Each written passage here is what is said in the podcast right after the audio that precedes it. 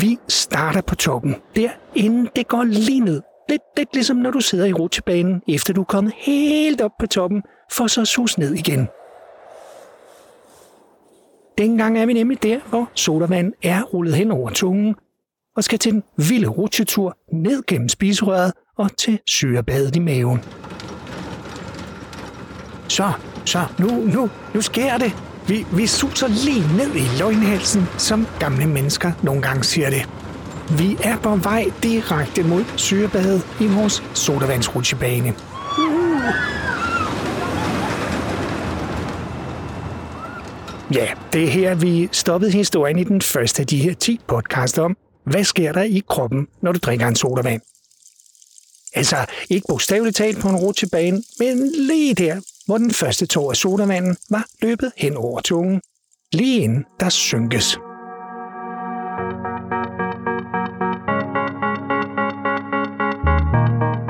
Så velkommen til endnu en podcast, der faktisk slet ikke handler om sodavand, men om, hvad der sker i din krop, når du drikker en.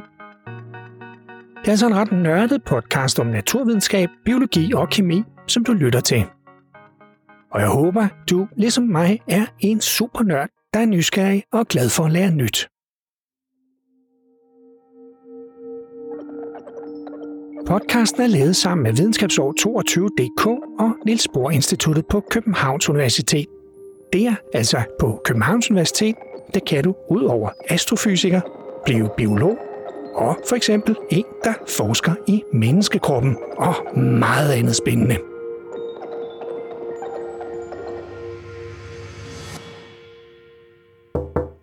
Hvis du ikke allerede har taget høretelefoner på, så må du gerne lige gøre det. Det vælger du selvfølgelig selv, om du vil, men det lyder bare så meget bedre i det der høretelefoner.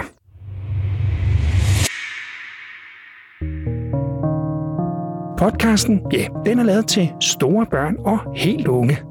Men andre må nu også godt lytte med. Og hvis du ikke har hørt den første podcast, ja, så tryk lige på pause og lyt til den, og så start den her igen. Det giver nemlig klart bedst mening at lytte til dem i rækkefølge. Jo, men tilbage til spiserøret. Inden vi får grøn lys og rutsjebanen starter, ja, så skal vi være helt sikre på, at du ikke får sodavanden i den gale hals. Derfor er det også afgørende, at strobelåget virker. Eller epiglottis, som det også hedder. For langt de fleste naturvidenskabelige fagudtryk har nemlig et latinsk navn. Nå, men epiglottis, altså strobelåget, skal sørge for, at mad og sodavand kommer ned i spiserøret og ikke i luftrøret. Man kan sige, at når strobelåget lukker, ja, så er der grønt lys. Og det gør det, virker. Og så, ja, så er den vilde tur i gang. Og vi suser nedad med sodavandsrutsjebanen. Uh, yeah!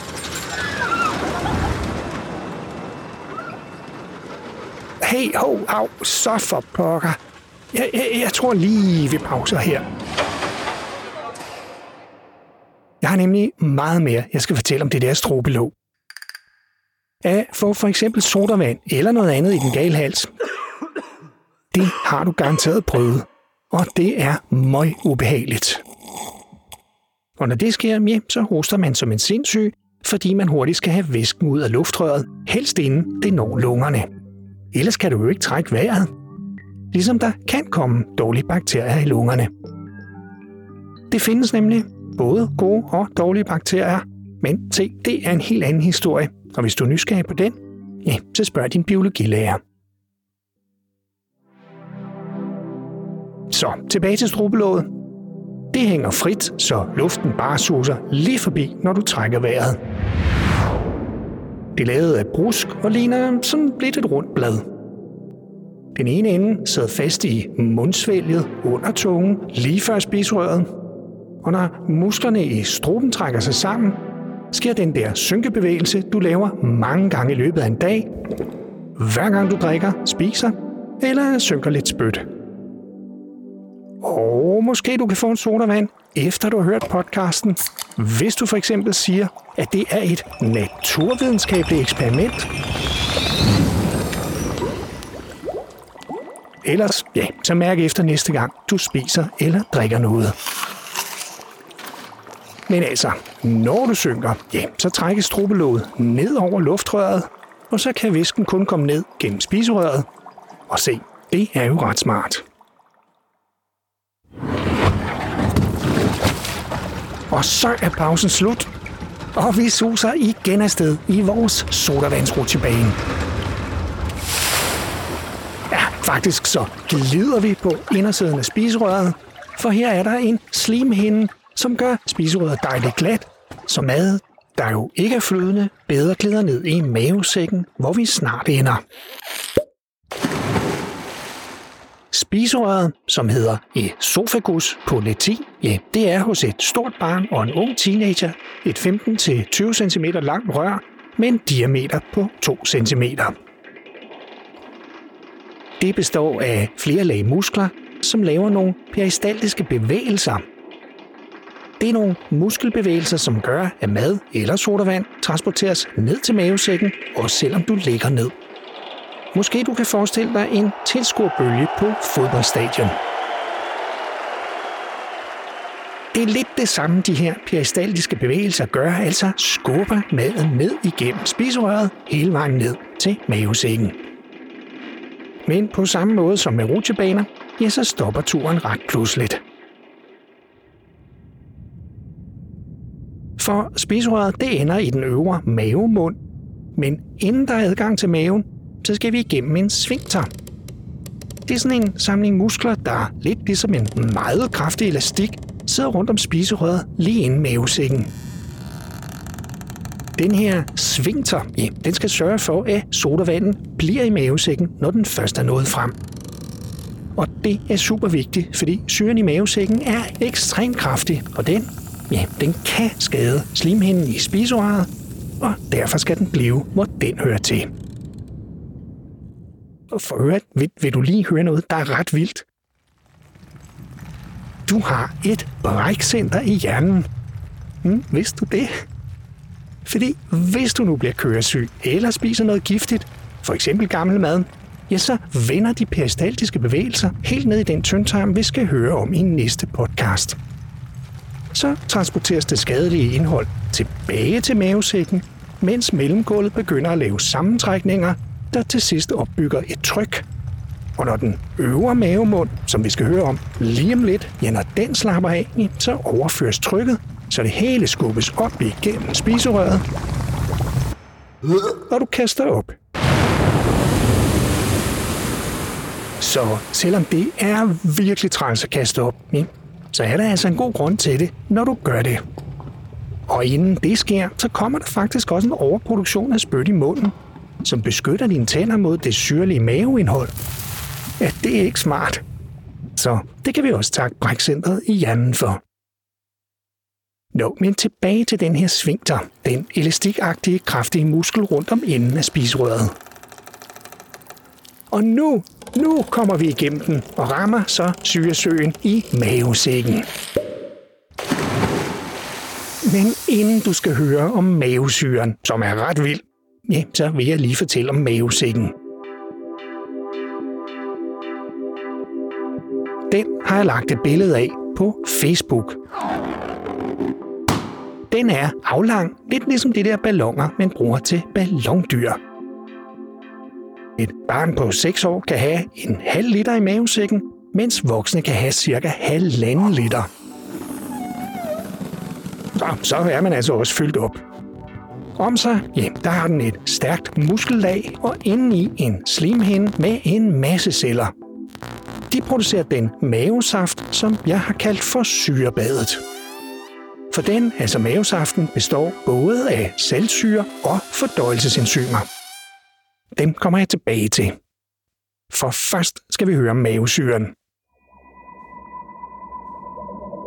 Den er ekstremt stærk, og det er faktisk rigtig, rigtig godt, fordi den skal nemlig dræbe de bakterier og svampe, som kommer med ned i maven, når man spiser mad og alt muligt andet. Og hvis du for eksempel kommer til at slå en flue, ja, så vil den også dø, fordi den bliver ætset ihjel af syren. Så kan den lære det. Mavesyren er så sej, at hvis den var musik, så ville den både være heavy rock, og tekken og opera, og punk i hvert fald, og på samme tid.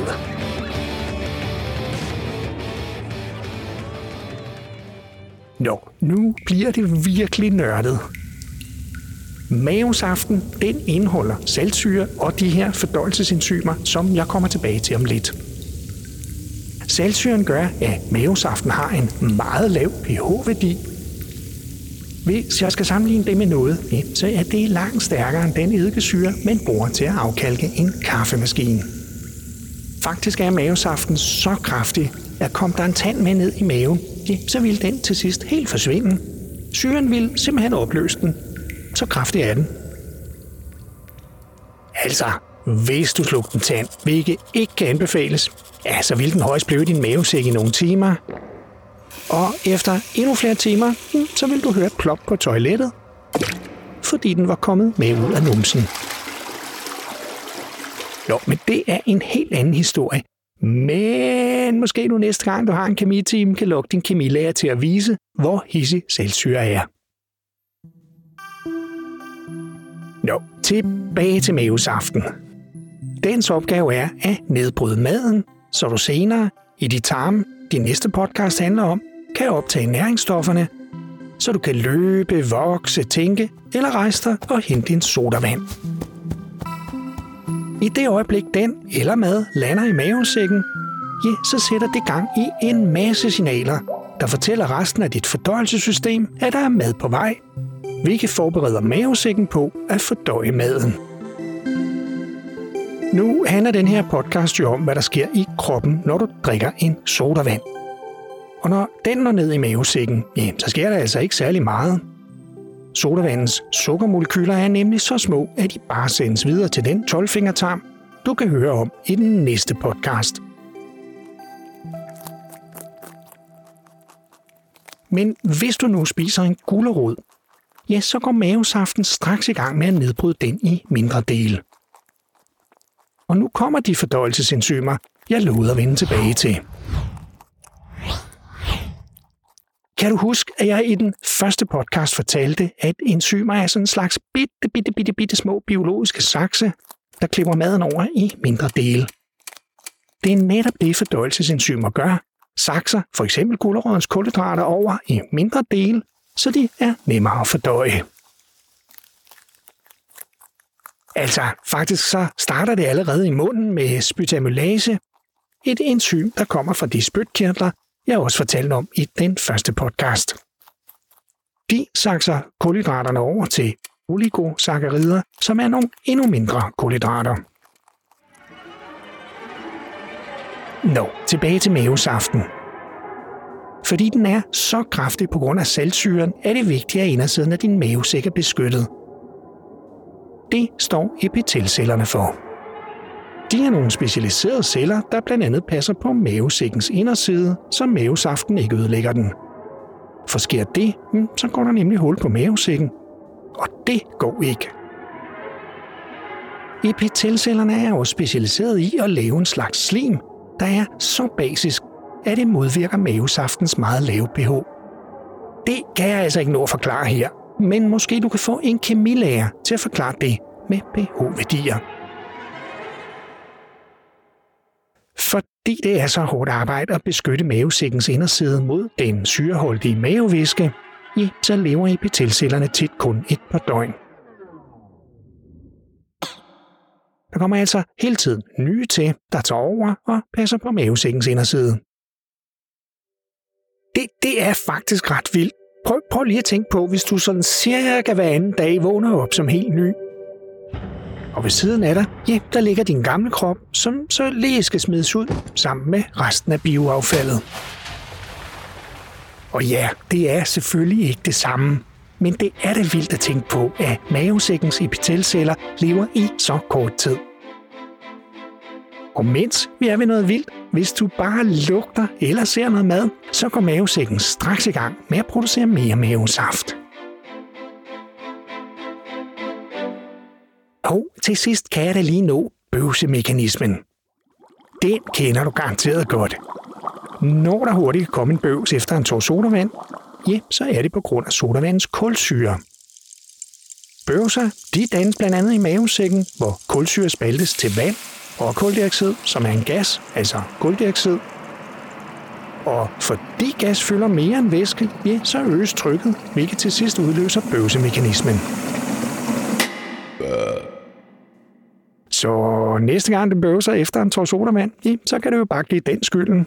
Eller kald det for naturvidenskab. Ja, det var, hvad jeg nåede denne gang. Lige her, hvor vi er kommet til historien, ja, så sidder vi faktisk fast i overgangen mellem mavesækken og tolvfingertarmen, som er den, du kan høre om næste gang. Ja, faktisk så sidder vi fast i maveporten eller pylorus, som er en lukkemuskel, der styrer adgangen fra mavesækken og til tolvfingertarmen. Også denne gang har Vika fra Roskilde givet gode råd til podcasten. Tusind tak for det. Som sagt, så, så føler jeg, at du ligesom mig er super nysgerrig.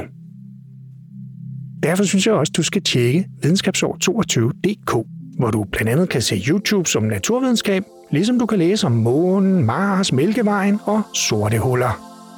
Og på Lex.dk, der kan du fx læse om mavetarmkanalen, både hos fisk, fugle, pattedyr og mennesker.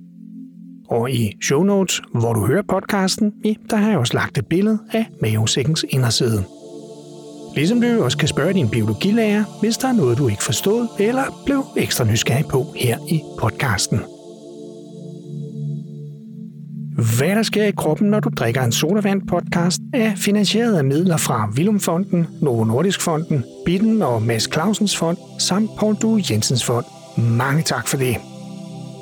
Ligesom den er produceret af Socialøkonomiske Polychrom Media sammen med Videnskabsår 22.dk og Niels Bohr Instituttet i samarbejde med Marie Brein, samt Anja C. Andersen, som er professor i astrofysik og som forsker i stjernestøv. Mm, stjernestøv.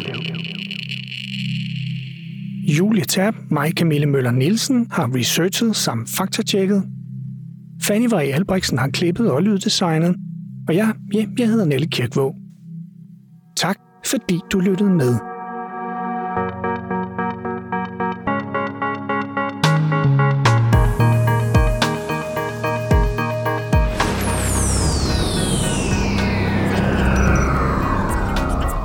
Naturligvis. Og det er jo noget af det, vi vil undersøge. Ja, lige netop.